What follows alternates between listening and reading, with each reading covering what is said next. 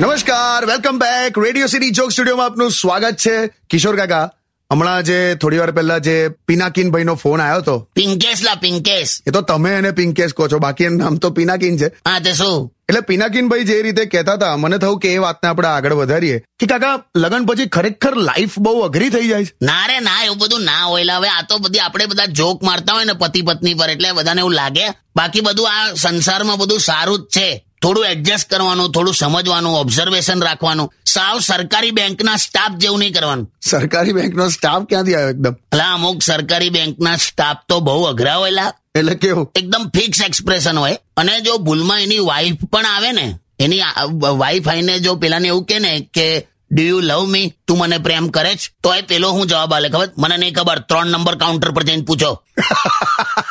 એટલે કેવું સંસારમાં થોડું ઇન્વોલ્વ રહેવાનું લા એકદમ સાવ આવું નહીં કરવાનું એમ. તો તમે કેવી રીતે એડજસ્ટ કરો? તારી કાકી hatte ને? તો બીજા કોની હાથેલા હા એટલે એ જ એમ. એટલે હું તો છે ને કે પેલા કેવું આપણે પેલું આ પેપરમાં આવે ને આજનું રાશિફળ હા. એ વાંચી કાઢવાનું. એ હવે એમાં તમે વિશ્વાસ કરો હું નહીં વાંચતો હું તારી કાકીનું વાંચી કાઢું. એટલે આપણને ખબર પડી જાય કે આપણો દિવસ કેવો જશે એમ. હા તમે મને પહેલા કીધેલું આ. બીજું ઓબ્ઝર્વેશન રાખવાનું. એટલે કેવું? આપણે વાઈફને કહીએ ને કે ચા મૂક ને હા. તો જે રીતે ખાંડડી દસ્તો લઈને આદુ કૂટતી હોય ને આમ ખપ ખપ ખપ ખપ. એના પરથી તને ખ્યાલ આવી જાય કે આજે કેટલી અકળાયેલી છે અરે આદુના છોંદરા ઉડાડી નાખે. તને તો તને ખ્યાલ એ તો તું પરણીશ એટલે તને ખ્યાલ આવશે. અને બીજી વાત આ તારો પેલો એન્ડ્રોઈડ ફોન છે ને આમાં પેલું ગૂગલ પ્લે સ્ટોર આવે બરાબર?